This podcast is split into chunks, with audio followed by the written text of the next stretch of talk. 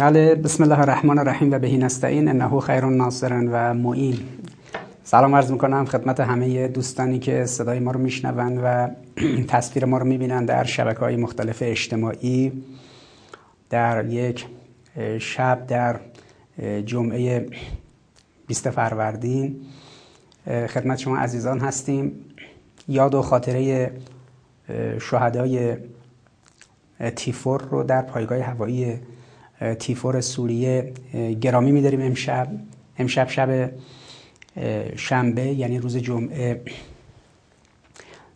20 فروردین 1400 1300 از واس گفتیم 1300 دیگه با گذشت 20 روز از سال هنوز اون توپق 1300 و دوباره بعد قاطی کردنش با 1400 ادامه داره. ولی در سال 1400 در 20 فروردین ما سومین سالگرد شهادت شهدای گرانقدر حمله رژیم صهیونیستی به پایگاه هوایی تیفور رو گرامی می‌داریم در 20 فروردین 1397 سه سال پیش در چنین شبی به پایگاه هوایی تیفور در سوریه توسط واحدهای هوایی و موشکی رژیم صهیونیستی حمله شد و هفت تن از جوانان رشید ایرانی به شهادت رسیدن.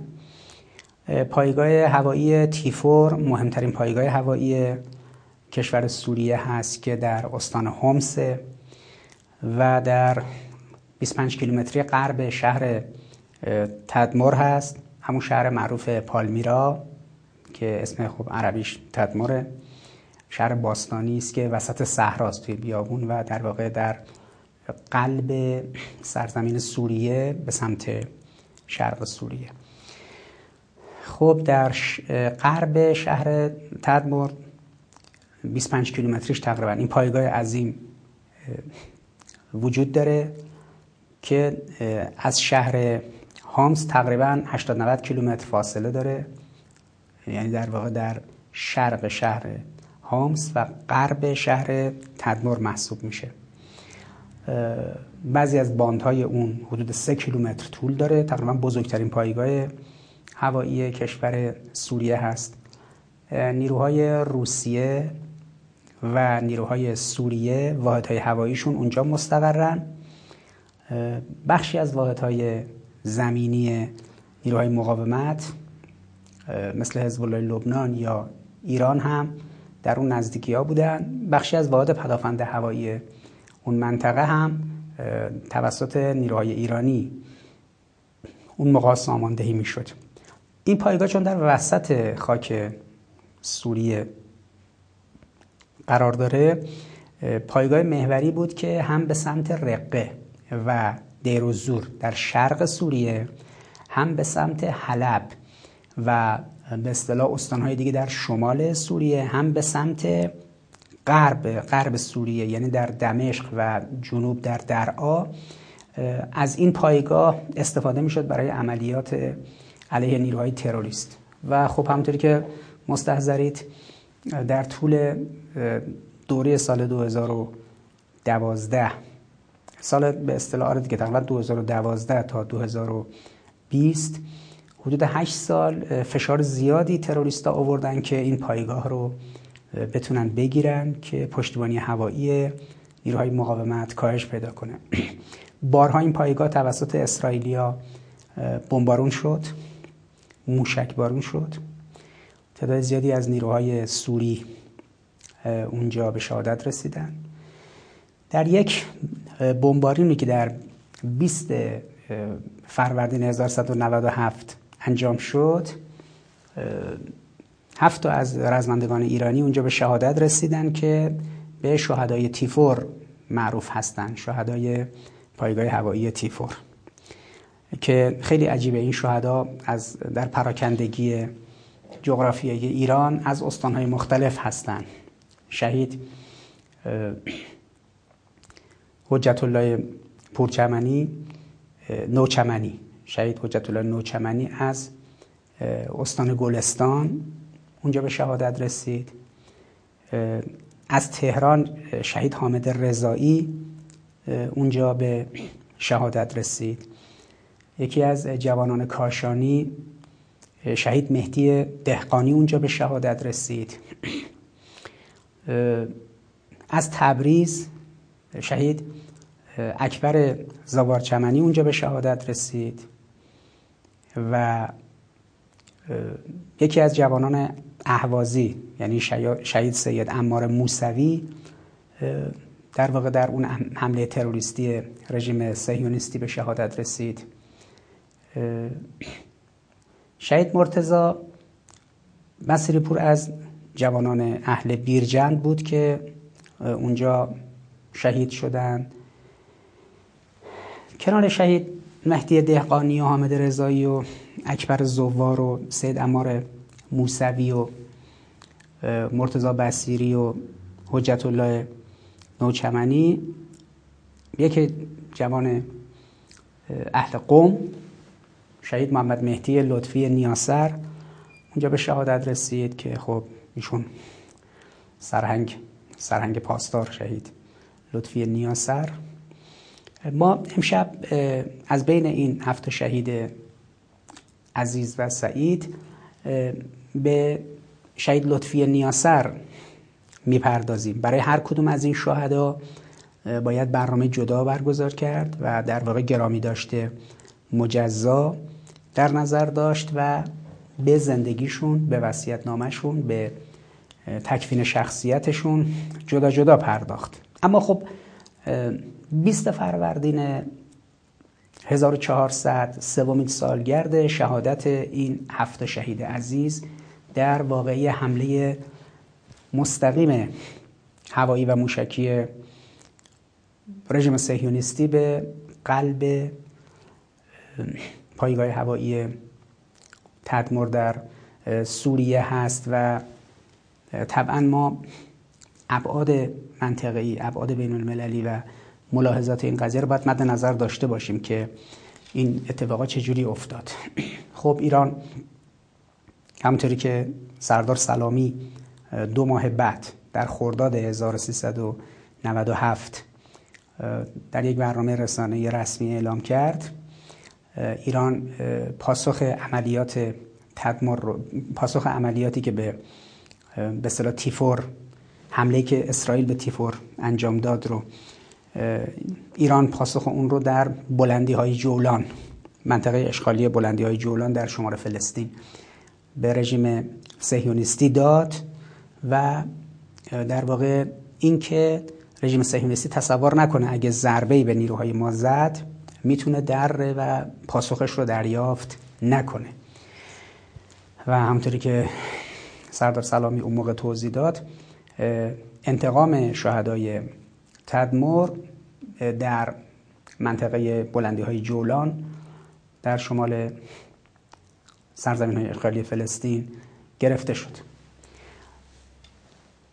وقتی که یادواره شهدا رو برگزار می‌کنیم و به مسائل شهدا می‌پردازیم خب طبعا مسئله انسان تراز مطرحه. انسان های نمونه ای که این انسان ها خیلی خوب زندگی کردند و خوب از دنیا رفتند. مهمترین مشکلی که انسان امروز داره اینه که شیوه زندگی و چگونه زندگی کردن رو نمی‌تونه به خوبی بیاموزه. و بدتر از اون نگران از دنیا رفتنشه. نگران اینی که وقتی می‌خواد بمیره چی میشه و بعدش چی میشه؟ بعد در آخرت در عقبا در قیامت اون موقع چه خواهد شد؟ انسان در یک استرابیه. همه انسان ها چه انسان های مؤمن چه انسان های غیر مؤمن چه انسان های بیدین چه انسان های دیندار چه انسان های مدرن چه انسان های بودایی هندو یهودی مسیحی مسلمان. امروز وقتی ما یاد و خاطره شهدای گرانقدر رو عموما شهدایی مثل شهدای مدافع حرم و به خصوص شهدای تدمر رو گرامی میداریم یه فرصتیه که به این موضوع فکر کنیم و یک درسی بگیریم که اینا چجوری زندگی کردن چجوری شهید شدن و چجوری از دنیا رفتن. چون بالاخره انسان تراز امروز جامعه بشری سلبریتیه سلبریتی نه زندگی خودش اونجوری که به نظر می‌رسه و پر از رنگ و لعابه و پر از سر و صدا و پر از هیاهوه همچین زندگی خودش زندگی خوبیه. همچین حسی نداره. یعنی ادعای اینکه سلبریتی ها خیلی خوب زندگی می‌کنن.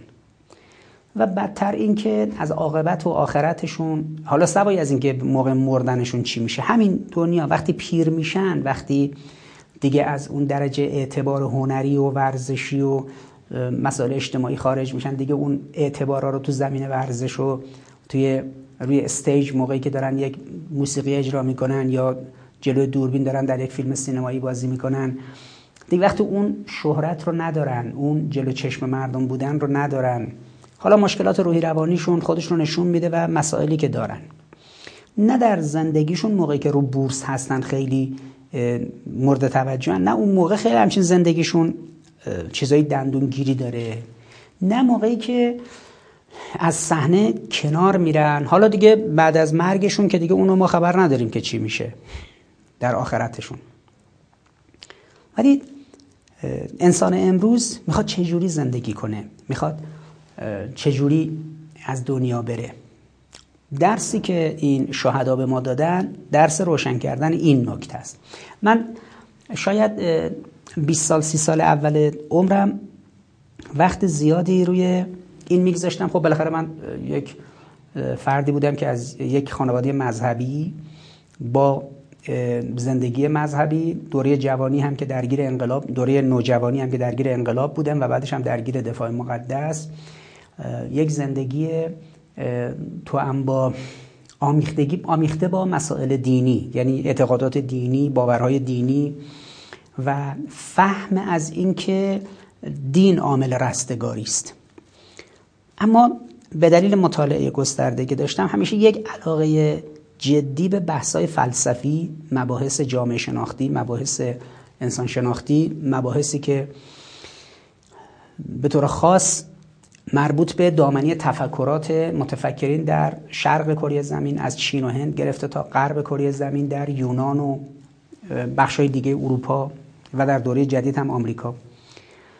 اما از یه مرحله در دوره بعد از 20 سالگی دغدغه من این شد که چجوری میشه این دوتا رو با هم ترکیب کرد؟ آیا اصلا اینا رو میشه با هم ترکیب کرد؟ یعنی تلقی دینی و نگاه قرآنی نگاهی که ائمه علیهم السلام دارن به زندگی و به حیات و به هستی. این رو بیاریم با بحثای فلسفی یونانی ها بحثای فلسفی رومی ها بحثای فلسفی بقیه اروپا مثل فرانسه و آلمان و انگلیس. یا بحثای شرقی ها چینی ها مثل کنفسیوس لاوتسو و دیگران.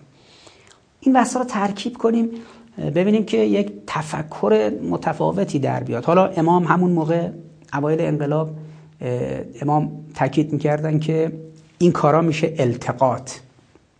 یعنی وقتی ما بیایم تفکر اسلامی با تفکر جای دیگر رو در هم مخلوط کنیم میشه التقاط. و ایشون میگفتش که التقاطی فکر کردن خیانتی بزرگ به اسلام و مسلمینه. کسی که اینجوری کار می‌کنه کارش به التقاط می‌کشه و فاسد میشه فکرش و نه دیگه اینه نه دیگه اونه. خب من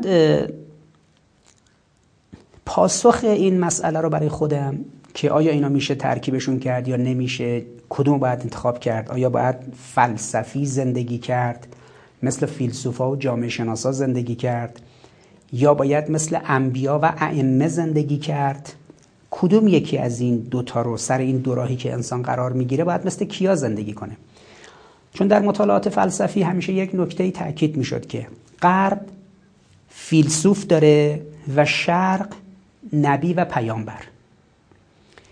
این جمله منو آزار می‌داد که ما شرقی ها انسان ترازمون انبیاست و حضرت نوح، حضرت ابراهیم، حضرت موسی، حضرت عیسی، حضرت یوسف پیامبر جلال القدر اسلام و بعد ائمه از امام علی تا امام مهدی عجل الله تعالی فرجه شریف شرق انبیا رو داره.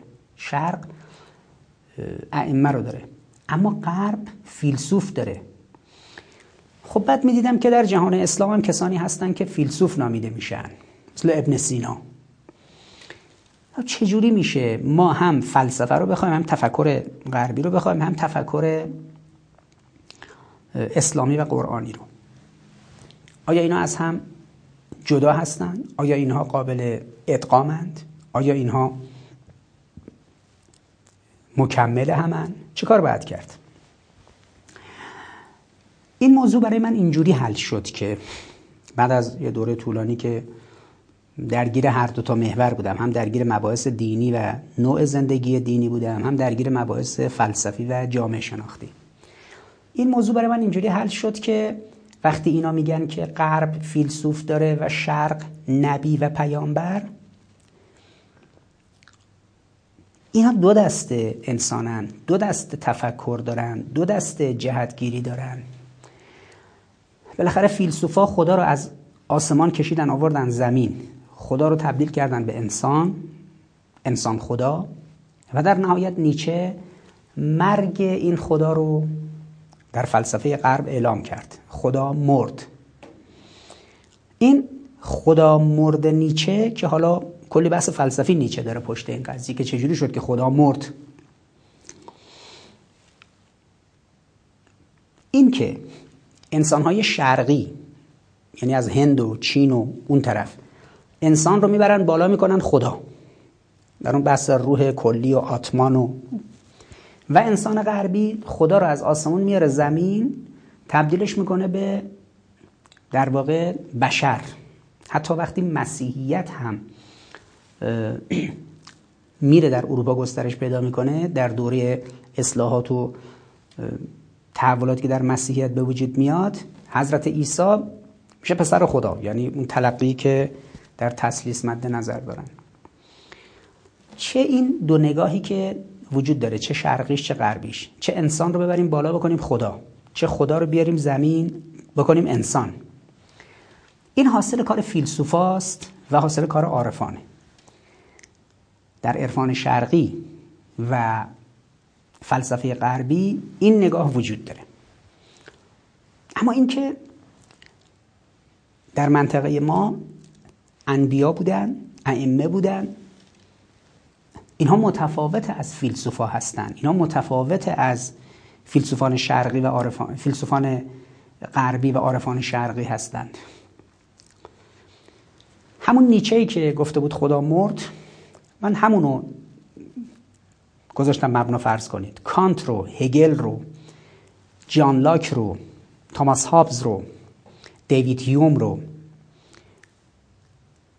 آیا واقعا سبک زندگی نیچه خیلی خوب بود؟ نیچه خیلی حالا فیلسوف بزرگی آیا میشه مثل نیچه زندگی کرد؟ یعنی نیچه الهام بخشه؟ کیا دوست دارن مثل نیچه زندگی کنن؟ کیا دوست دارن مثل هگل زندگی کنن؟ کیا دوست دارن مثل جان لاک زندگی کنن؟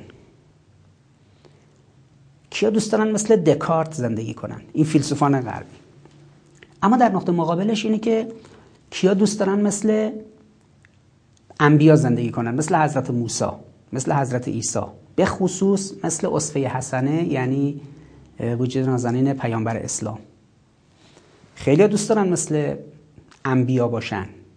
خیلی دوست دارن مثل حضرت عیسی زندگی کنن مثل حضرت موسی زندگی کنن مثل حضرت ابراهیم حضرت یوسف یا حضرت الیاس یا به ویژه شبیه پیامبر اسلام کسی بخواد زندگی کنه. برای شیعیان آرزو اینه که انسان بتونه مثل امام علی زندگی کنه مثل امام حسن زندگی کنه مثل امام حسین زندگی کنه مثل امام سجاد زندگی کنه مثل امام باقر زندگی کنه مثل امام صادق. همینجوری حتی انسانی که منتظر ظهوره سعی می‌کنه بیشترین شباهت رو پیدا کنه به اطرافیان انبیا اطرافیان ائمه.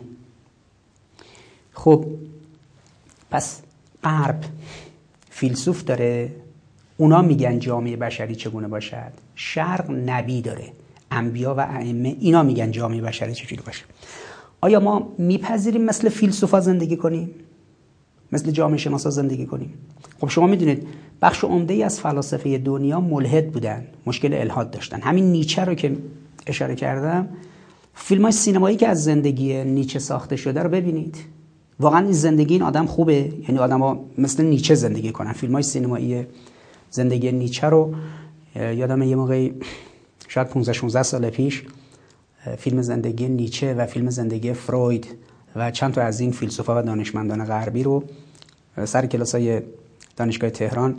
کامل کل فیلم رو نشون دادم و و تبیین شخصیت اینا یه فیلمی برای نیچه ساخته شده بود اون موقع به اسم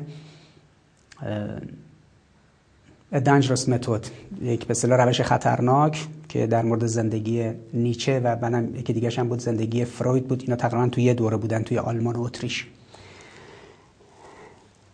ببینید اینجا این نکته خیلی مهم برای من روشن شد که اگر خواستم دنبال فلسفه نیچه، فلسفه کانت، فلسفه هگل، جامعه شناسی آگاست کند، هر جامعه شناس و روانشناس و فیلسوف و هر کی تو غرب برم ببینم خود زندگیش خوب بوده. این چیزی که خودش بلد بوده تو زندگیش خوب استفاده کرده. خوب تو زندگیش پیاده شده.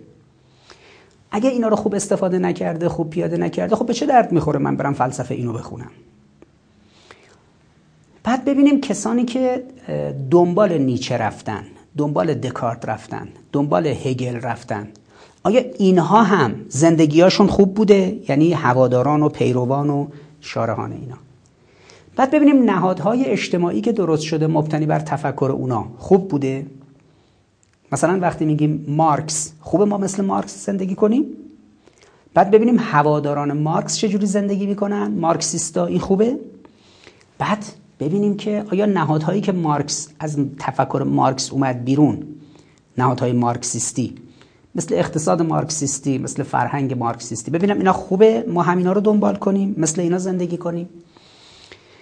این سه تا سوال که آیا نیچه خودش سبک زندگیش خوب بود خودش از زندگیش راضی بود خودش خوب زندگی کرد؟ دو آیا هواداران و شارهان اندیشه او خوب زندگی کردن؟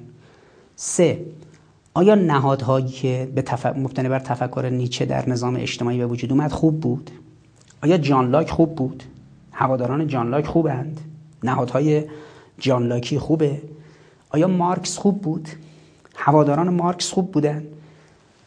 اندیشه مارکسیستی نهادهایی که به وجود آورد خوب بود موثر بود؟ این یک متر و میزان چطور این پارچه فروش یک تاقه پارچه رو اینجوری می‌گیرن رو دستشون تا بغل گردنشون. اندازه می‌گیرن متر و میزان می‌گیرن.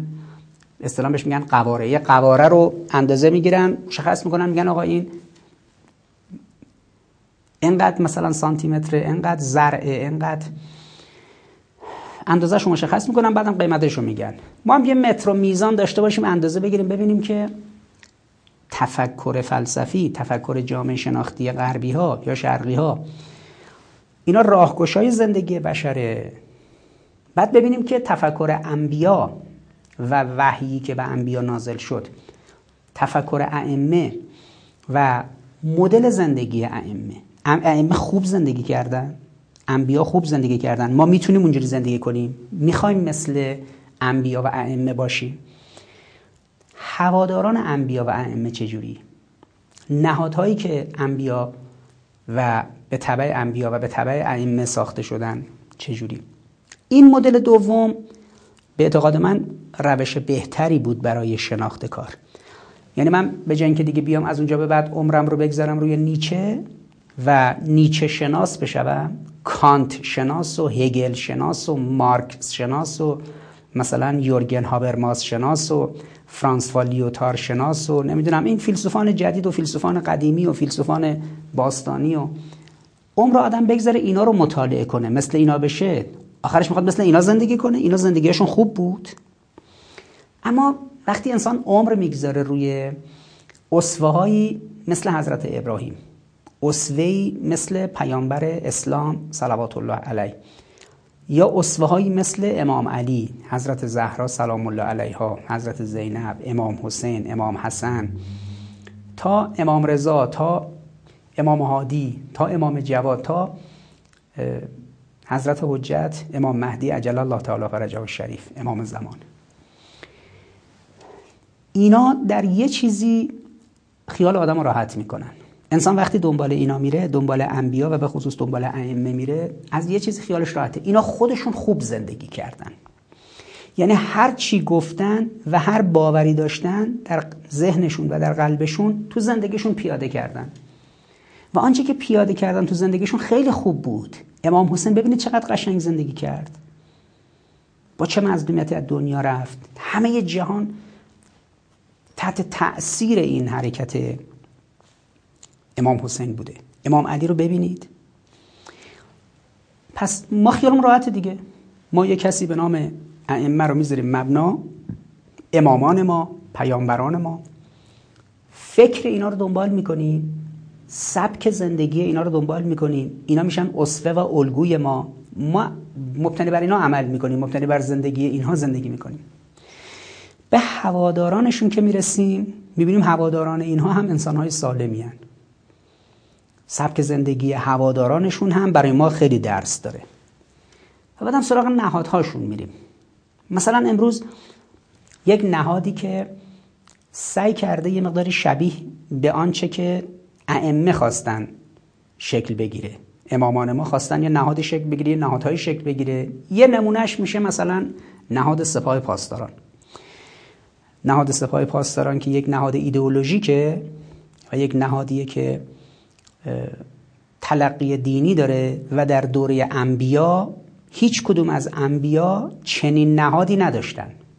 یعنی یک نهادی که شکل بگیره که مبنای عملش اسلام باشه. در دوره ائمه از زمان امام علی تا زمان امام یازدهم هم هیچ نهادی با این قدرت و قوت شکل نگرفت. و در دوره غیبت امام زمان هم در طول بیش از هزار سال گذشته شکل نگرفته. الان حدود چل ساله که یک نهادی که ادعا می‌کنه یک کمی نزدیک میشه به بعضی از چیزایی که مد نظر ائمه بوده. یک کمی نزدیک میشه به بعضی از آیه های قرآن. یک کم ها نه خیلی زیاد. یک کم. یک کم نزدیک میشه به بعضی از حدیث ها اینی که شما در آرم سپاه می‌بینید یک لا قرار گرفته. اون لا لای لا اله هست. لای نفیه.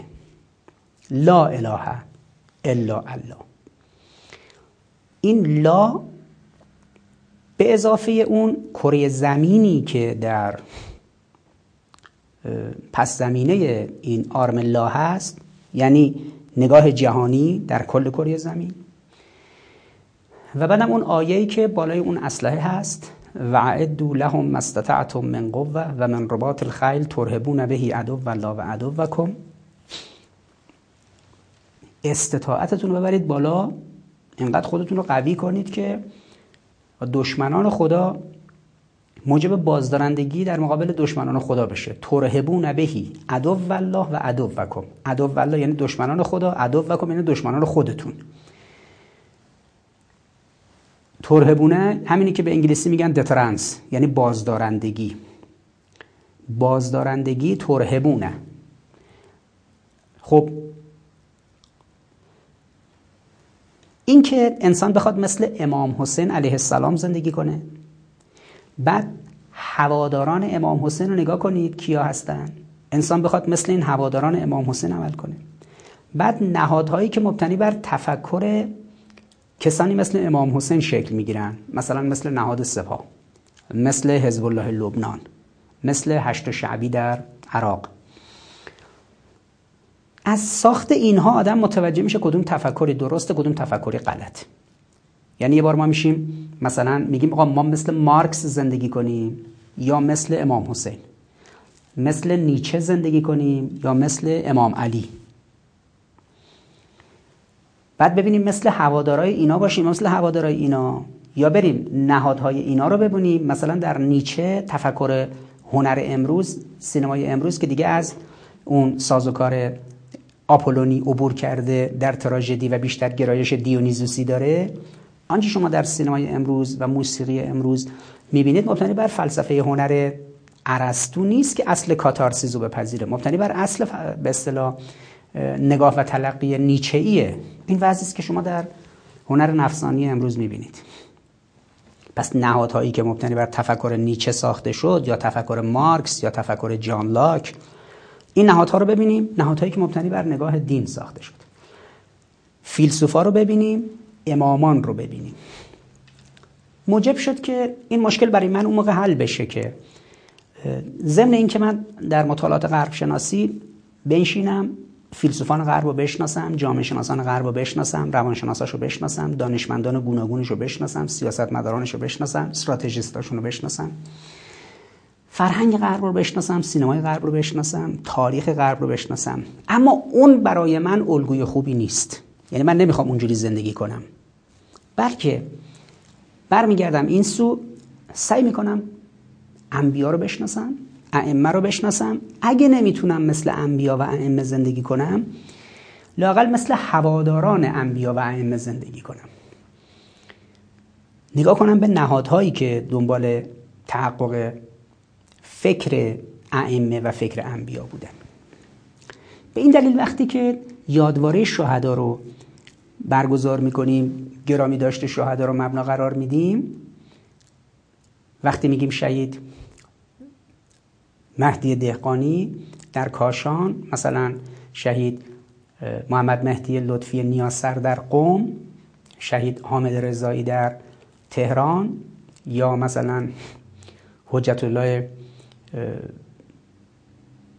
نوبخشی در گلستان یا مرتزا بسیری پور در بیرجند. این اسم ها برای ما صرفا یه سری اسم نیست. سید امار موسوی در اهواز صرفا یه اسم نیست. اکبر زبار جنتی در تبریز برای ما یک اسم نیست. بلکه اینها سعی کردن کمی شبیه امام حسین زندگی کنن.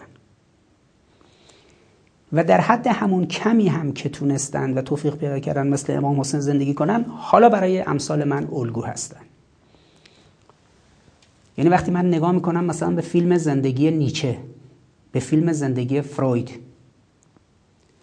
حالت تهوع به من دست میده. من بشینم کتابای نیچه رو بخونم فلسفه نیچه رو بفهمم بعد مثل نیچه زندگی کنم.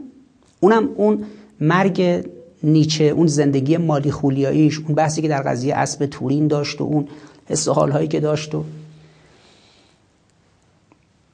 مثل مارکس بخواد کسی زندگی کنه کسی بخواد مثل هگل زندگی کنه مثل کانت زندگی کنه.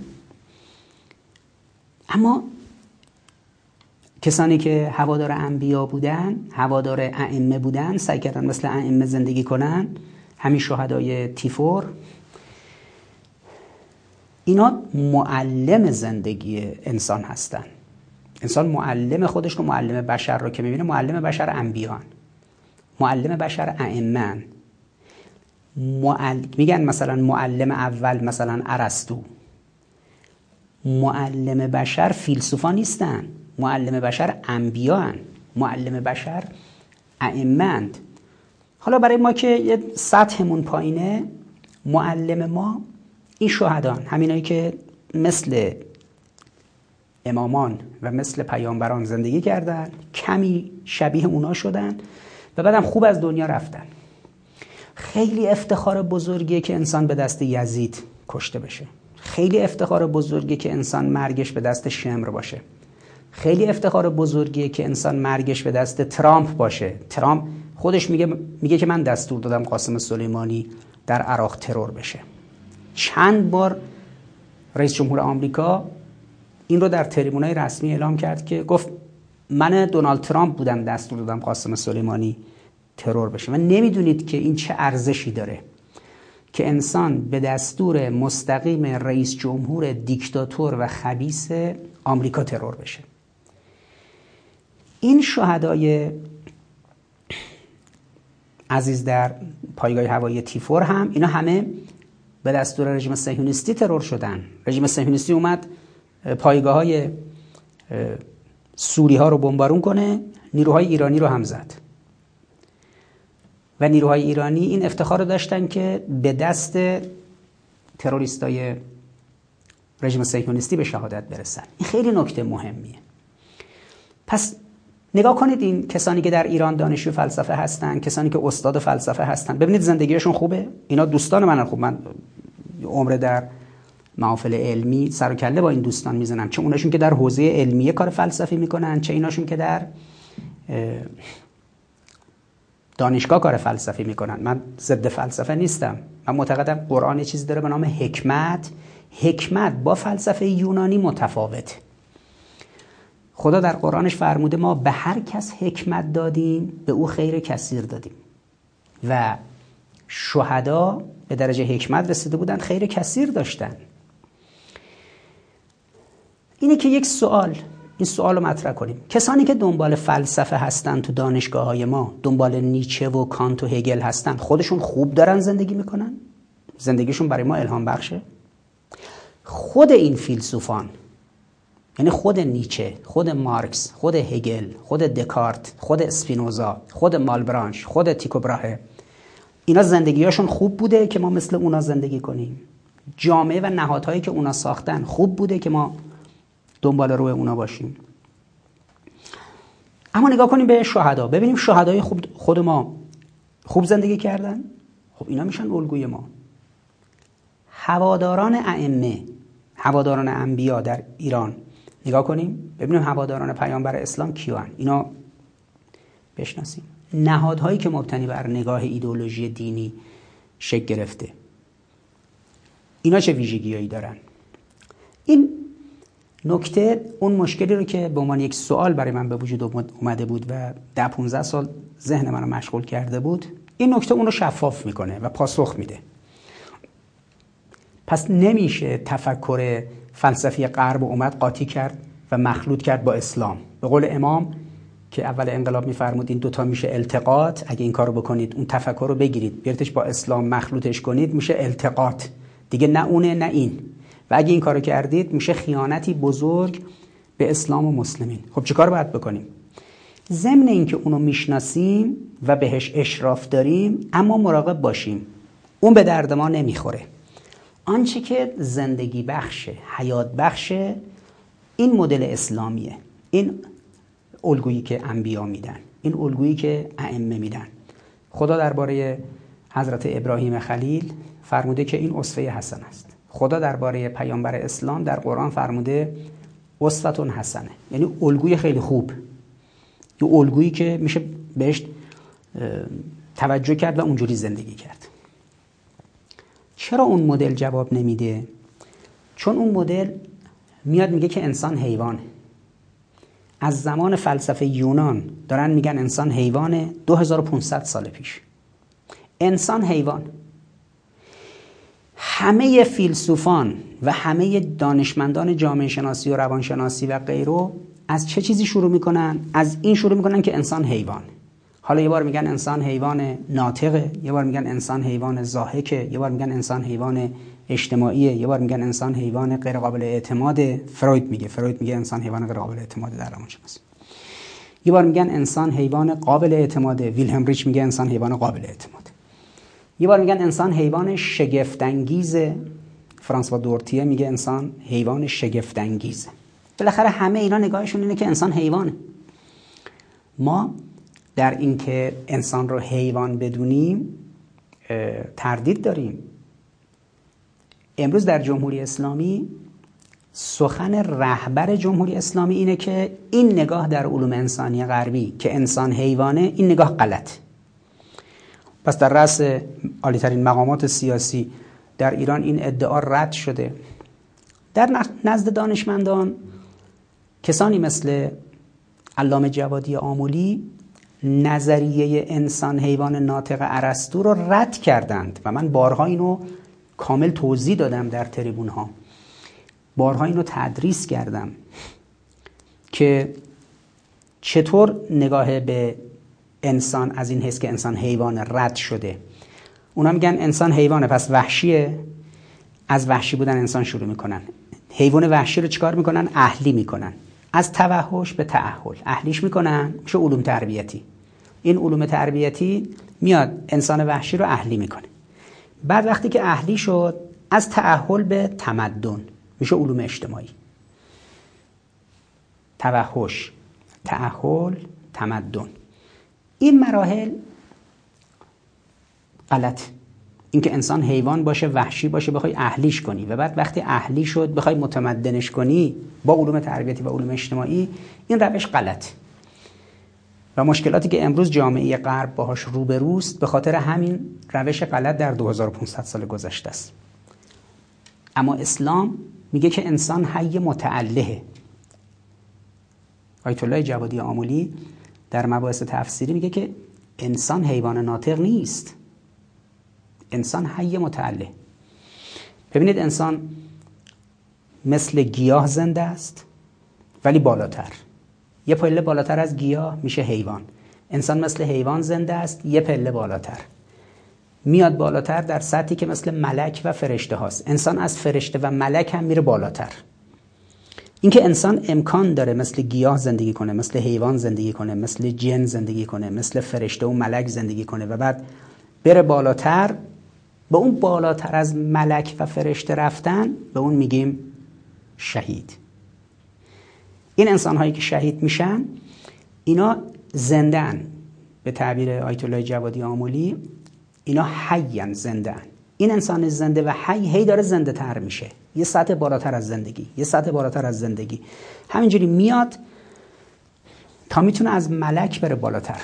لذا وقتی مردم ما برای محسن حججی ازادار شدن وقتی که فیلم محسن حججی رو دیدن که داعشی ها بردن سرش رو بریدن.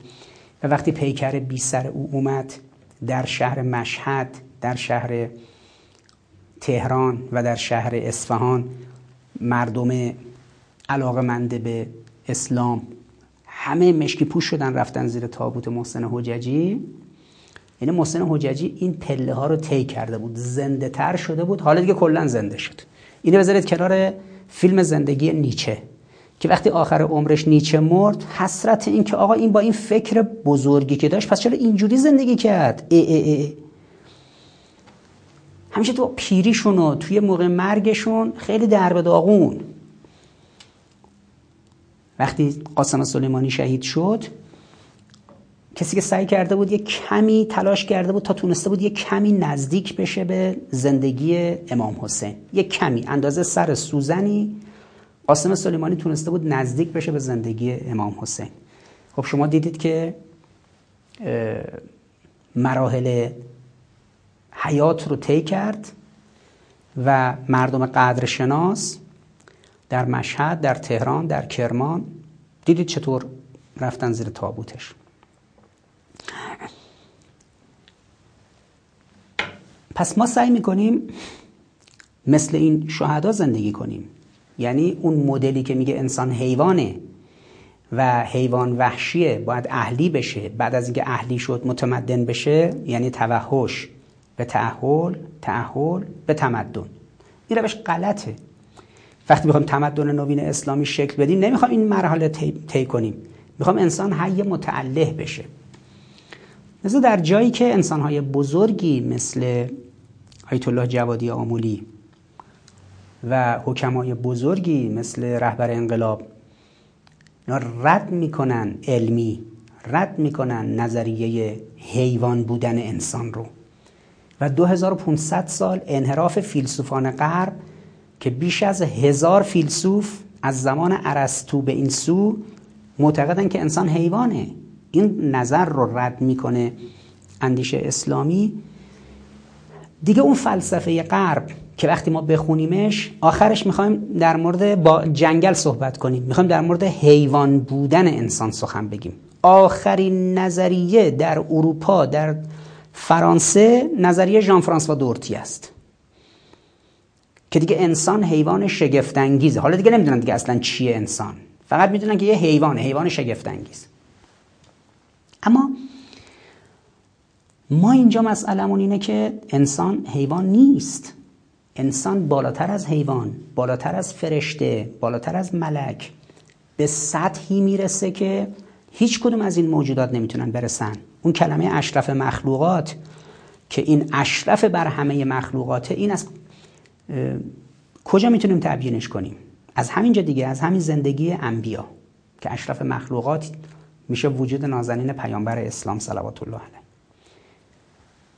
انسانهایی مثل ائمه مثل امام علی مثل حضرت زهرا اینا ببینید چه جایگاهی دارن. اینا این مراحل رو طی کردن رسیدن به درجه تعالی. خب ما که نمی‌تونیم مثل انبیا زندگی کنیم. ما که نمی‌تونیم مثل ائمه زندگی کنیم. اما کسانی که هوادار انبیا و ائمه بودن یعنی شهدا ما تقریبا می‌تونیم نزدیک بشیم به شهدا. یعنی می‌تونیم شبیه شهدا زندگی کنیم. یادواره های شهدا مراسم گرامی داشته شهدا در سالگرد شهادتشون. این اثر رو در زندگی من و شما داره. مثل شهید دهقانی و شهید زبار جنتی شهید موسوی شهدای فاجعه تروریستی حمله به پایگاه هوایی تیفور در سوریه در شب 20 فروردین 1397 این شهدان برای ما همین ارزش و اثر رو دارن.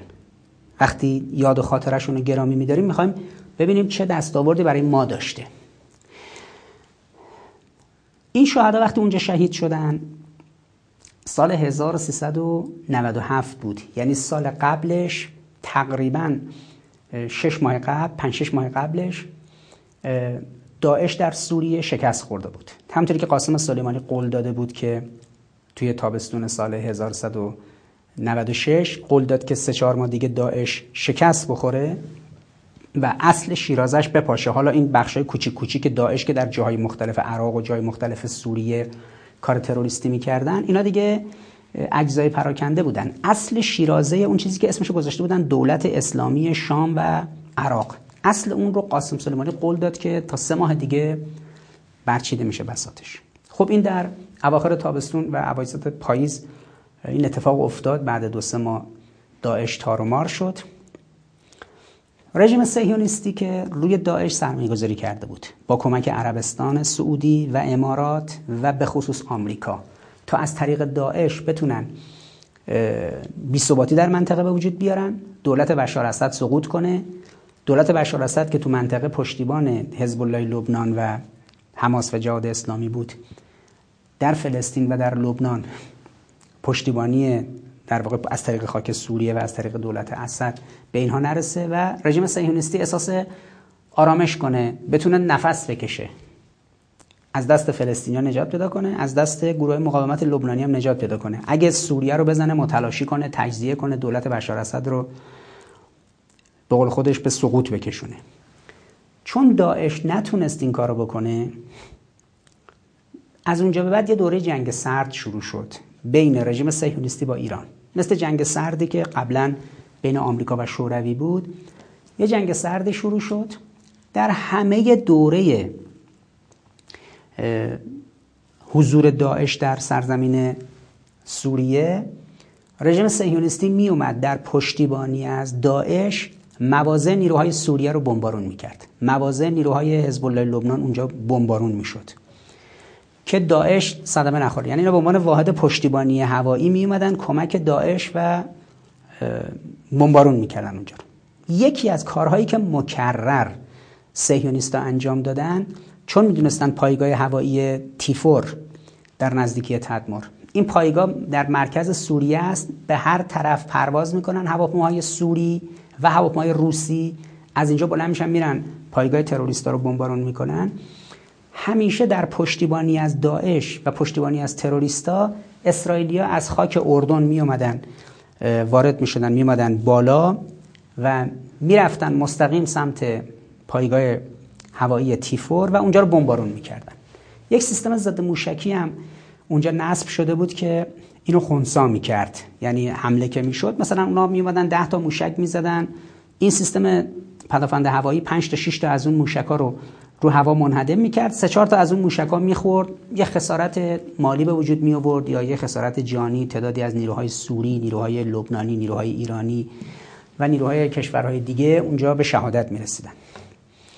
که شاخصش همین عملیات تیفور در 20 فروردین 1193 این نکته خیلی نکته مهمیه که رژیم صهیونیستی به عنوان واحد هوایی و واحد پشتیبانی هوایی و موشکی تروریستای داعش عمل می‌کرد و با وجودی که کمک آمریکا بود آمریکایی از راه هوا برای داعش از, از راه هوا با چتر بارریزی می‌کردن مهمات میریختن امکانات میریختن. رژیم صهیونیستی میومد کمک داعش میومد مواضع نیروهای مقاومت رو بمبارون می‌کرد به پایگاه هوایی تیفور بارها حمله کرد. خب یک بار در اون پایگاه نیروهای ایرانی به شهادت رسیدن. همین 20 فروردین 1197 این نکته خیلی مهمه. حالا الان سال 1197 و 5 6 ماه از اون شکست داعش گذشته رژیم صهیونیستی در سه سال گذشته اومد یک جنگ سردی رو طراحی کرد. این جنگ سرد چهار تا پرده داشته که شما هر چهار پرده رو می‌شناسید.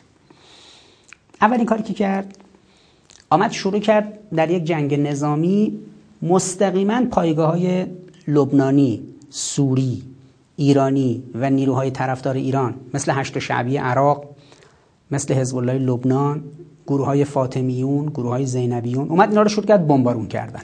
این خودش رأسا مستقیما وارد جنگ شد. دیگه نسپرد به داعش. خودش مستقیم اومد. در این جنگ سرد جدید یک بخشش این بمبارون های نقطه‌ای بود که اومد هی شروع کرد درگیری. البته چون ایران استراتژیش و دکترینش دکترین اقدام نامتقارنه ایران لزوما همونجا جواب نمیده. مثل همین سخنان سردار سلامی که بعد از اینکه در 1397 تیفور مورد هجوم قرار گرفت و بمبارون شد و هفت نفر از نیروهای ایرانی به شهادت رسیدن در کمتر از یکی دو ماه بعدش در تا خرداد 1197 ایران تاسیسات رژیم صهیونیستی رو گل باران کرد و موشک باران کرد در همون منطقه جولان در جولان اشغالی چون می‌دونید که منطقه جولان مال سوریه است که از 40 سال پیش بیش از 40 سال پیش 40 45 سال پیش دست رژیم صهیونیستی مونده و اونجا اشغال شده است. و پایگاه های گسترده و زیادی اونجا مستقر کرده که هم بتونه لبنان رو به قول خودش مهار کنه هم بتونه سوریه رو مهار کنه. و ایران به اون تأسیسات جولان حمله کرد اونطوری که سردار سلامی گزارش داد در اون برنامه و خبرگزاری ها هم منتشر کردن. پس اولین پرده این جنگ سردین بود که اسرائیل مستقیما اومد شروع کرد رده های نیابتی ایران رو بمبارون کردن. فاطمیون، زینبیون، هشت شعبی، حزب الله لبنان. گاهی اوقات به خود نیروهای ایران هم حمله می‌کرد نمی‌دونست که اونجا ایرانی هم هستن و دردسرا شروع می‌شد. پرده دوم که شما خاطرتون هست همین ترورهایی بود که میومد انجام می‌داد. داخل ایران خارج ایران توی سوریه توی لبنان توی عراق در کشورهای مختلف از جمله داخل خود ایران. همین آخریش که شما خاطرتون از چند ماه پیش شهید فخری زاده رو به شهادت رسوندن باز در همین راستا بود. پس پرده اول مستقیما بمبارون نیروهای نیابتی ایران نیروهای طرفدار ایران. پرده دوم ترورهایی که در سوریه و عراق و لبنان و داخل خود ایران و جای مختلف شروع کرد و به قول خودش این سرانگشتان رو بزنه منهدم سومیش همطوری که خاطرتون هست و همین سه چهار روز پیشم یک شناور ایرانی در دریای سرخ توسط اسرائیلیا هدف قرار گرفته حالا یا با مین یا با موشک جنگ تجاری به کشتی های تجاری و جنگ کشتی های نفکش بین ایران و رژیم صهیونیستیه. یه دونه ایران می‌زنه تو دریای عمان یه دونه اونا می‌زنن تو مدیترانه. یه دونه ایران می‌زنه یه دونه اونا می‌زنن. اونا می‌دونم تو دریای سرخ می‌زنن تو دریای مدیترانه می‌زنن. ایران در خلیج فارس می‌زنه در تنگه هرمز می‌زنه در دریای عمان می‌زنه در دریای عربی می‌زنه در اقیانوس هند می‌زنه. که تعداد زیادی از این اتفاق افتاده. ببینید من یه فلش بک بزنم برگردم به دوره دفاع مقدس. در دوره دفاع مقدس یه جنگ بین ایران و عراق بود به نام جنگ نفکش ها عراقی ها برای اینکه نفت ایران صادر نشه 300 و خورده کشتی تجاری و تانکر نفکش ایران رو زدن. هر کشوری تانکر می اومد که از ایران نفت ببره یا هر کشتی تجاری می اومد از هر کشوری می اومد عراقی ها می زدنش فرانسه بهشون یه هواپیما داده بود به اسم هواپیمای سوپر اتاندارد. هواپیمای سوپر اتاندارد یه موشک حمل می‌کرد به نام موشک اگزوست. موشک کروز هوا به سطح اگزوست از فاصله خیلی دور مثلا بیش از 100 کیلومتر. نفکش رو شناسایی می‌کرد از اونجا می‌زد نفکش رو منهده می‌کرد می‌رفت. ایران شروع کرد مقابله به مصر کردن سال 1165 66 و 67 بیش از 400 فروند نفتکش و کشتی تجاری که می‌رفت برای عراق منهدم شد یعنی عراقی ها 310 تا کشتی تجاری و کشتی نفکش ایران رو زدن. ایرانیا 410 تا کشتی تجاری و نفکش رو زدن. هنوزم شما وقتی با هلیکوپتر توی خلیج فارس پرواز کنید یا با هواپیما از روی خلیج فارس رد بشید روز روشن باشه از او بالا نگاه کنید نفکش ها و کشتی تجاری که به اصطلاح نیمه غرق شدن و چون عمق خلیج فارس کمه یه کشتی 200 متری وقتی غرق میشه نصفش میره زیر آب نصفش میمونه بالا. قبلا تجربه ایران در جنگ دریایی در جنگ نفکش ها جنگ تجاری با عراق که آمریکایی‌ها و فرانسویا و انگلیسیا و عربستانیا همه جور به صدام کمک می‌کردن در اون جنگ قبلی 310 20 به 410 20 بوده. یعنی ایران بیش از 100 تا اضافه بر موازنه با عراقی ها نفکش اینا رو زد. که حتی تو وسطاش دیگه کویتی ها زله شدن پای شوروی رو کشیدن وسط به شوروی گفتن تو بیا ما رو کشتی ما رو اسکورت کن که این وسط ایرانی ها اینا نزنن. چون ولی به اسم کویت ولی امکانات می بردن برای عراق. خب این کشتی رو شوروی ها پرچمشون رو زدن روش اسمش رو گذاشتن کورتوریف. رفت تو بندر الاحمدی کویت ورودی بندر الاحمدی کویت منهدم شد. شوروی ها فهمیدن خیلی تو این جنگ اوضاع خطرناکه. پاشونو کشیدن کنار. آمریکایی‌ها اومدن وسط. آمریکایی‌ها گفتن کویت رفت به آمریکا گفتش که تو بیا کشتی ما رو اسکورت کن. یعنی کویت رفت پای آمریکا رو برای این قضیه باز کنه این ماجرا. کشتی اول اسمش کشتی ارخا بود که آمریکایی اومدن پرچم خودشون رو زدن بالای اون اسمش رو گذاشتن کشتی بریشتون کشتی بریشتون رو فرستادن آمد و اسکورتش کردن با ناوهای خودشون آمریکایی‌ها. خب همونطوری که می‌دونید شهید نادر مهدوی و دوستانش شهید گرد پاسالاری و بچه های دیگه. رفتن این کشتی رو با مین زدن و تازه آمریکا فهمید که اوضاع چقدر خطرناک یعنی اون چیزی که شما از ماجرای شهید مهدوی در زدن کشتی بلیشتون یا از زدن کشتی کورتوریف یا نفکش های عراقی و کشتی تجاری دیدین که آقا اگر قرار باشه امنیت ما مخدوش بشه یا امنیت برای ما هم باشه یا هیچ کس دیگه امنیت نخواهد داشت. اینجوری که نمیشه دریا امن باشه برای شما. بیاید نفکش های ما رو بزنید کشتی تجاری ما رو بزنید. ایران رو تو معاصره اقتصادی دچار مشکل کنید. بعد وقت شما کشتی تجاریتون همجوری بیاد بره نفکشاتون بیاد بره. در این جنگ سرد جدیدی که شروع شده بین رژیم صهیونیستی با ایران خب یکی از پرده های دیگهش جنگ کشتی های تجاری و جنگ کشتی های نفکشه. هر دو طرف شناورای همدیگر رو می‌زنن. ایران از اون رو می‌زنه اون از ایران رو می‌زنه و این وضعیت رو هم رژیم صهیونیستی داره با آتیش بازی می‌کنه و ادامهش میده. ولی خب بالاخره تجربه ما همونطوری که گفتم ایران 35 سال پیش تو این زمینه یه تجربه عظیم داره که بیش از 400 خورده شناور عراقی رو و شناوری که به مقصد عراق می‌رفتن رو منهدم کرده. این در تاریخ نظامی خب یک رکورد محسوب میشه. پس در این جنگ سرد جدید اولین سناریویی که شروع کردن زدن پایگاه های نیروهای نیابتی ایران در عراق و سوریه و لبنان و جای دیگه بود که یکیش همین زدن تدمر بود. سناریو دوم ترورها بود که در سوریه ترور رو شروع کردن در عراق ترورها رو شروع کردن در لبنان ترورها رو شروع کردن در خود ایران ترورهایی رو شروع کردن که یه نمونهش ترور شهید فخری زاده بود که دیدید. این اتفاقات رو که اینا در پرده های گوناگون شروع کردن برای اینکه به قول خودشون بتونن کار رو به اینجا برسونن بعد رفتن با کشورهای عربی سعی کردن کشورهای عربی مخالف ایران رو مثل عربستان، بحرین و امارات با این کشورها به قول خودشون نرمالیزیشن کنن در طرحی به نام طرح ابراهیم برن با دولت ها اینا ببندن. خب دولت ها اینا که از قبل با اسرائیل رابطه داشتن. دولت ها اینا روابطشون از قبل از ده سال پیش 15 سال پیش مخفیانه آشکار با رژیم صهیونیستی مراوده داشتن کمک مالی به اسرائیل کردن اطلاعات به اسرائیل دادن علیه ایران و محور مقاومت اقداماتی انجام دادن. اما رژیم صهیونیستی اومد این چهار تا کار در این جنگ سرد کرد. ایجاد روابط گسترده علنی با این کشورهای عربی دشمن ایران که ازشون یه جبهه علیه ایران درست کنه. دوم ترورهای سازمان یافته مثل ترور شهید فخری زاده. سوم حمله به کشتی های تجاری و نفکش ها که ایران هم متقابلا شروع کرد جواب دادن.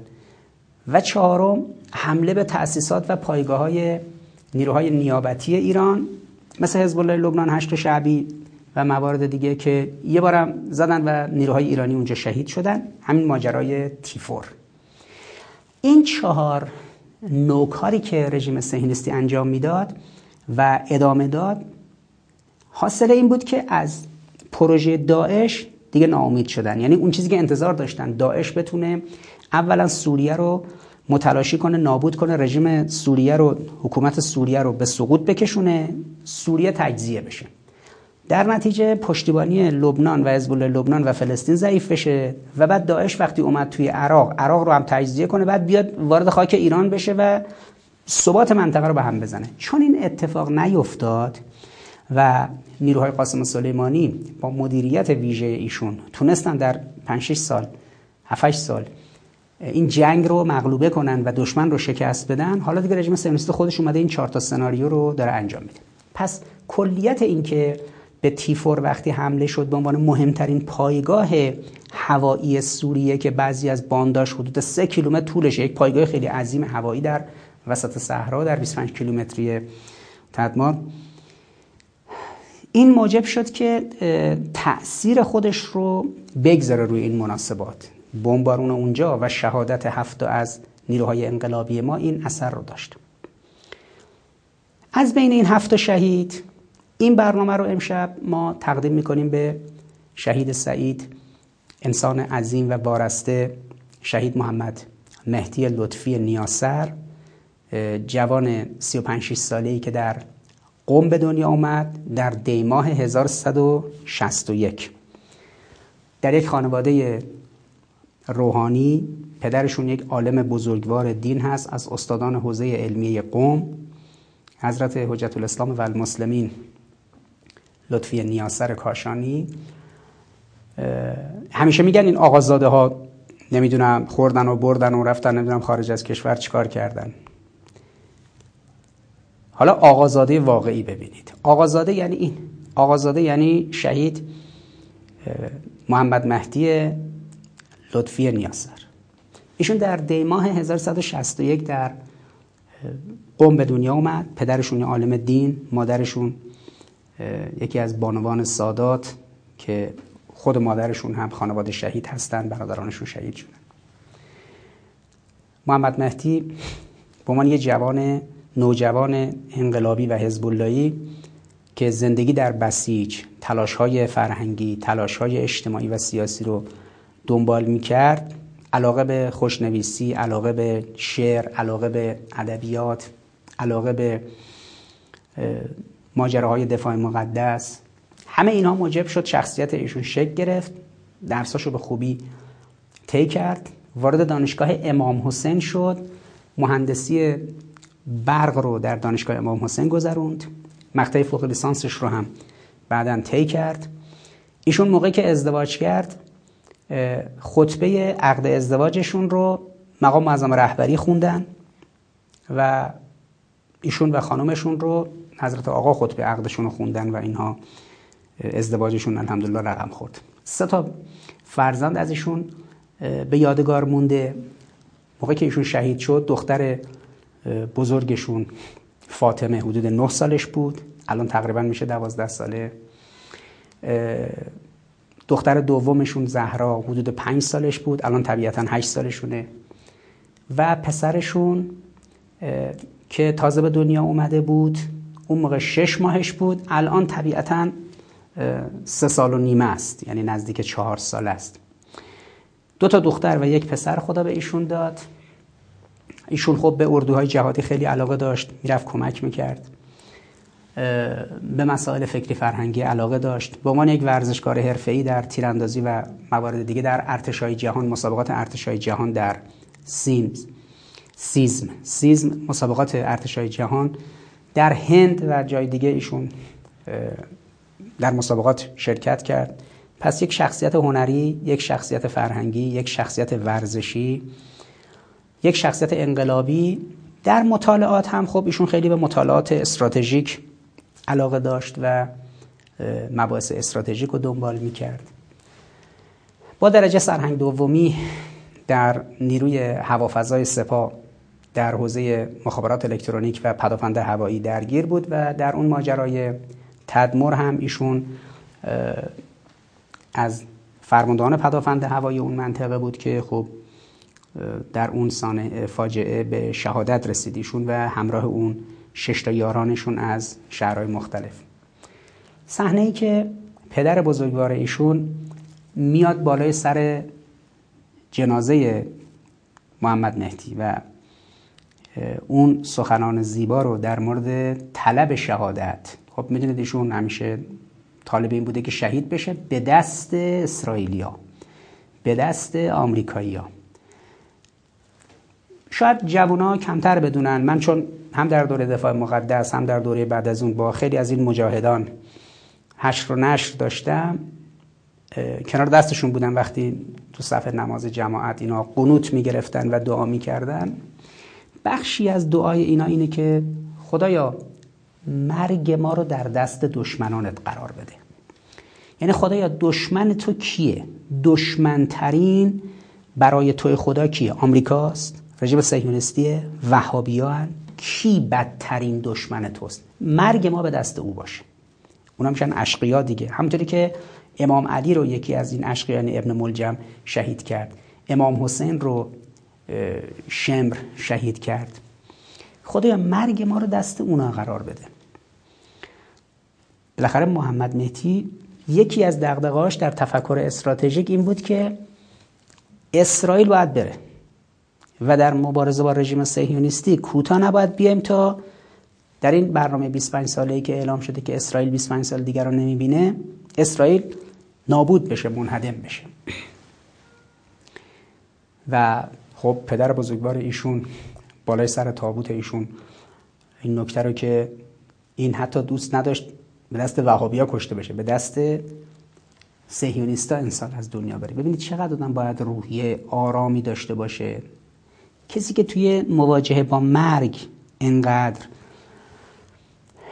راحته خوب زندگی می‌کنه. به قول اون شاعر زین پیش دلاورا کسی چون تو شگفت حیثیت مرگ را به بازی نگرفت. خیلی مهم انسان بتونه حیثیت مرگ رو به بازی بگیره. نه مثل اینایی که میرن خودشون رو می‌کشن. یعنی تو زندگی به تنگ میان یه باش قرص می‌خورن یا خودشون از یه بالای پرت می‌کنن پایین خودشون رو می‌کشن. نه. انسانی که هزار انگیزه برای ادامه زندگی داره. پدر و مادر خوب همسر خوب فرزندان خوب موقعیت خوب امکاناتی که بتونه کمک کنه مبارزه کنه تلاش کنه تمدن سازی کنه. اما انسان وقتی راضی به رضای خدا و سعی می‌کنه که جوری که خدا مایل زندگی کنه خدا هم هر کس رو بیشتر دوست داره با سختی بیشتری از این دنیا می‌بره. مثل امام حسین. امام حسین رو خدا خیلی دوست داشت. خب سر امام حسین بریده شد. ولی امام حسین به سعادت رسید دیگه. اینا درسه. هر که در این بعض مقرب تر است جام بلا بیشترش می‌دهد. به این میگیم استناعت.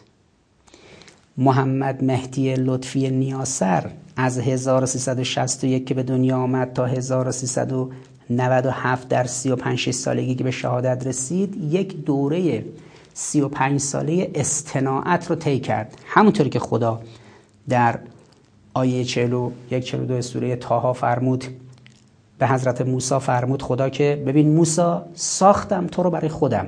استنعت کل نفسی. و استنعت کل نفسی یعنی تو رو مثل پدیده صنعتی ساختم برای خودم. استناعت یعنی همین کلمه صنعت. کلمه عربی صنعت صنعتی صنایع. این همین استنعت که. استنعت که یعنی تو رو مثل پدیده صنعتی ساختم برای خودم. پس ما در اسلام در این تلقی تربیت نداریم استناعت داریم. حضرت الله به موسی نفرمود ای موسی تو رو تربیت کردم برای خودم. فرمود استنعت کل نفسی تو رو مثل پدیده صنعتی ساختم برای خودم. خدا محمد مهدی لطفی نیاسر رو ساخت برای خودش. این انسان رو ساخت برای خودش. تقریبا همه شهدا رو که شما زندگیشون رو نگاه کنید فراز و فرود زندگیشون استناعت. خدا اینا رو انگار این کوزگرا هستن که گل کوزگری و سفالگری رو میچسبونن رو این میز. بعد با پاهاشون اینو میچرخونن بعد این شکل میدن فرم میدن به اون گلدون به اون شیء سفالی که دارن درست می‌کنن. خدا انگار با این دستای مبارک خودش این انسانها رو اخلاقشون و فکرشون و باورشون و تربیتشون رو رقم زده و نتیجهش این شده که اینا استناعت شدن.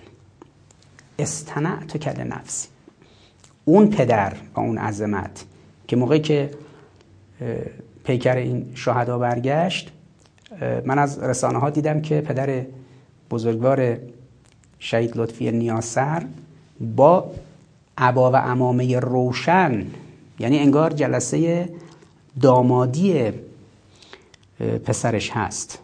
یعنی با روحیه که ما ازادار نیستیم ما تقدیم خدا کردیم تقدیم اسلام کردیم تقدیم امام حسین کردیم تقدیم نظام کردیم. ملت عزیز ایران خیلی جایگاه عظیمی دارن. یه انسانی فدای این ملت فدای اسلام فدای قرآن فدای نظام فدای دین حق شده. این روحیه اون پدر روحیه اون مادر یه همچین بچه رو طبیعتا رقم می‌زنه دیگه.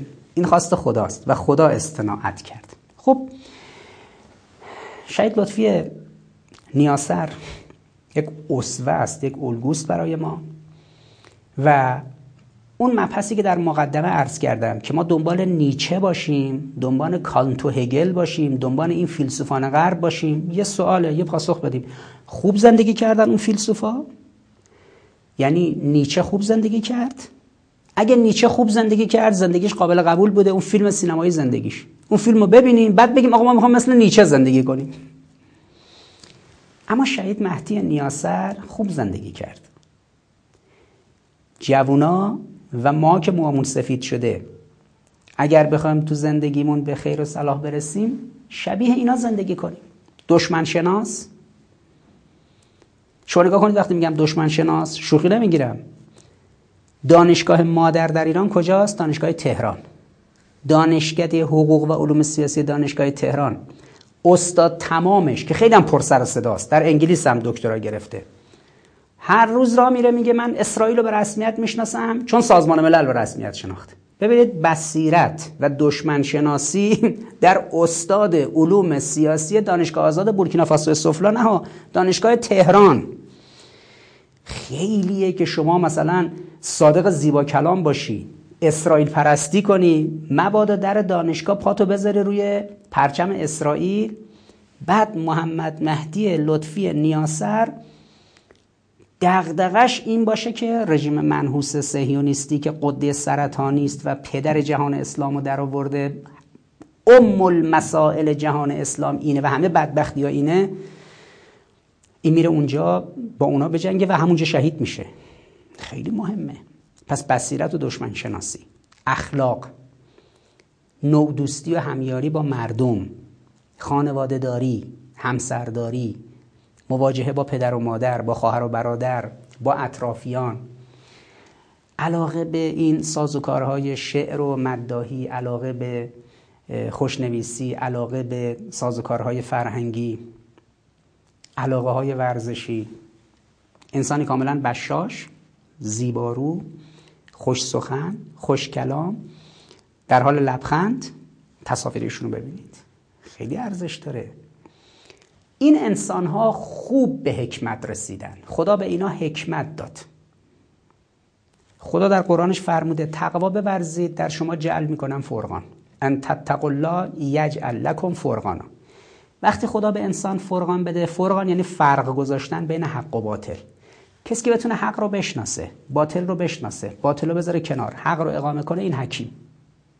حکیم می‌خواد برسه به حق دیگه. مسئله حق مسئله حکیم حکمت مسئلهش حق و حقیقت دیگه در مقابل باطل. کسی که می‌تونه تشخیص بده چه چیزی حق چه چیزی باطل. چه کسی حقه چه کسی باطل. چه فکری حقه چه فکری باطل. این حکیمه دیگه. انسانی مثل شهدای ما مثل همین شهید مهدی لطفی نیاسر این به درجه حکمت رسیده بود. می‌تونست بین حق و باطل تفکیک کنه. خودش چرا؟ چون رهرو امام حسین بود. رهرو امام علی بود. شیعه امام علی بود. پس امثال من عباسی به که عمرمون رو بذاریم رو کانت و هگل و مارکس و نیچه و نمی‌دونم ارسطو و همین امروزی ها هابرماس و فیلسوفان اینجوری خب عمرمون رو می‌ذاریم درباره امام حسین مطالعه می‌کنیم مثل امام حسین زندگی کنیم. حالا هواداران نیچه کیا هستن؟ هواداران مارکس کیا هستن؟ هواداران امام حسین کیا هستن؟ هواداران امام حسین میشه لطفی نیاسر ببینید این خیلی بهتر زندگی کرده تا هواداران نیچه.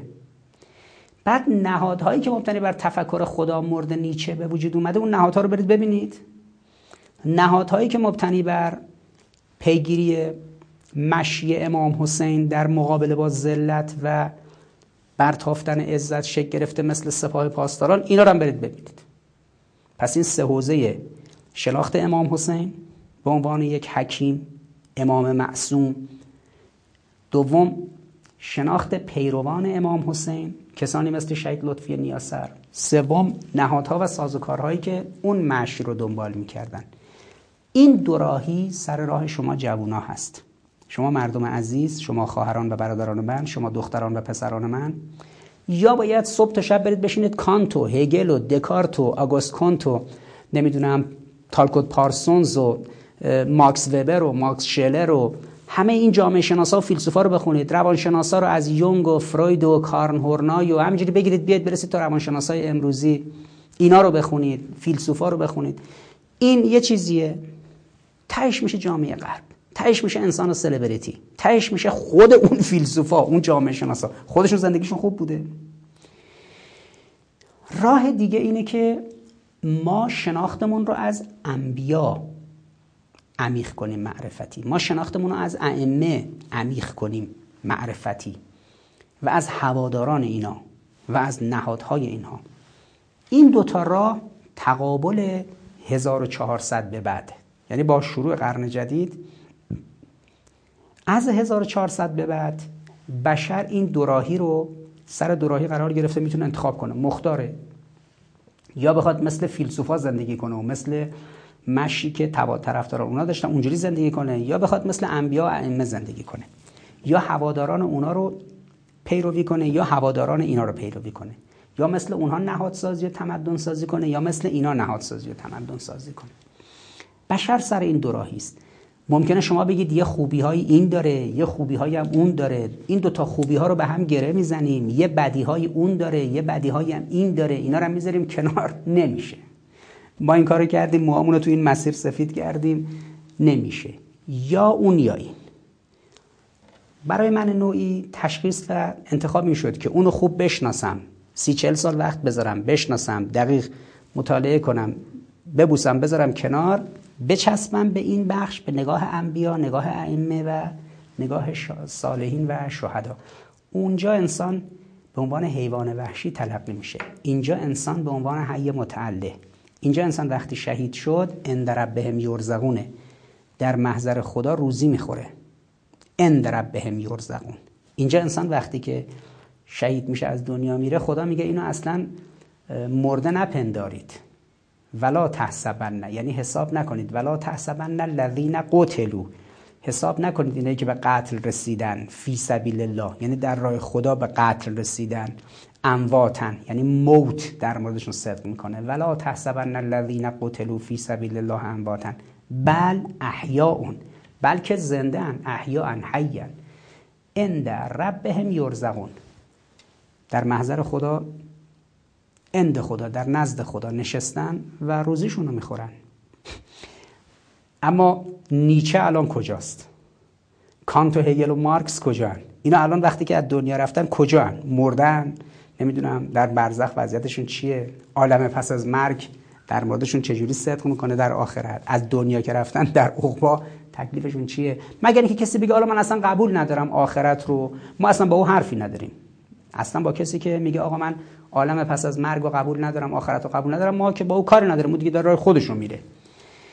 اما اکثریت جامعه که انسانهای مؤمن و مسلمانی هستن اگه بخوان مثل فیلسوفا زندگی کنن مثل جامعه شناسا زندگی کنن مثل روانشناسا زندگی کنن. زندگی فروید زندگی دخترش کارنهورنای دخترش آنا فروید زندگی اون یکی خانم کارنهورنای زندگی یونگ.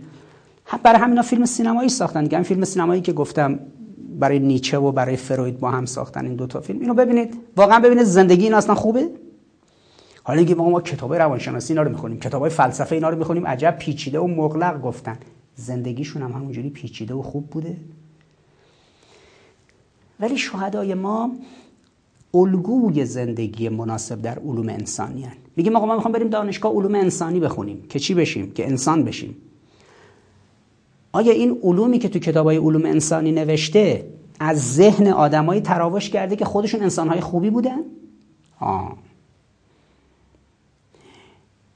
ولی علوم انسانی واقعی یعنی زندگی ائمه اینو تئوریزه کنیم این میشه علوم انسانی واقعی علوم انسانی واقعی امروز میشه زندگی همین شهدا.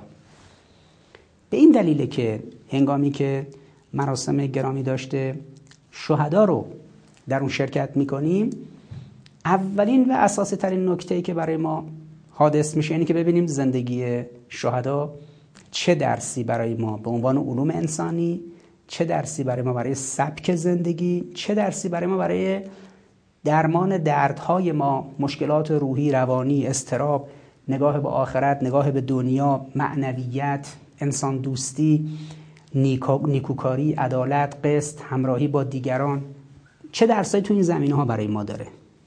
معنی میده به زندگی انسان. از این رو این استناعتی که صورت گرفته در مورد شهید لطفی نیاسر و اینکه ایشون دغدغش این بود که با تروریستا و قاسبان و گردنکشان و ظالمان جهانی مثل رژیم صهیونیستی و آمریکا در جنگ باشه. همسرش سه تا فرزندش پسر کوچک و نوزادش وقتی که ایشون شهید شد پسرش نه ماهش بوده. شش ماهش بوده ببخشید. انسان این همه تعلق داشته باشه تعلق خاطر به همسرش تعلق خاطر به دوتا دخترش تعلق خاطر به پسرش تعلق خاطر به پدر و مادر و اطرافیانش. ولی بازم جدا بشه دل بکنه و بره شهید بشه. خیلی دل می‌خواد. اینا خیلی دریا دل بودن. لذا تیفور را به خاطر بسپارید. هرگاه اسم تیفور میاد قلب پایگاه هوایی سوریه پایگاه هوایی که قلب سوریه هست و از اونجا مواضع تروریستای داعش بمبارون می‌شد. و رژیم صهیونیستی در کمک به داعش مدام میومد اونجا رو بمبارون می‌کرد و بعدم که داعش شکست خورد باز هم اومد اونجا رو بمبارون کرد و این بار دیگه هفت از بهترین جوانان ما اونجا به شهادت رسیدن و ایران انتقامشون رو در جولان گرفت. ولی ما نباید بذاریم حماسه تیفور فراموش بشه. تیفور رو به خاطر بسپارید. انشالله که خدا توفیق بده که ما هم مثل این شهدا زندگی کنیم. خدا مرگ ما رو هم در دست بدترین دشمنان خودش قرار بده. انشاءالله و سلام.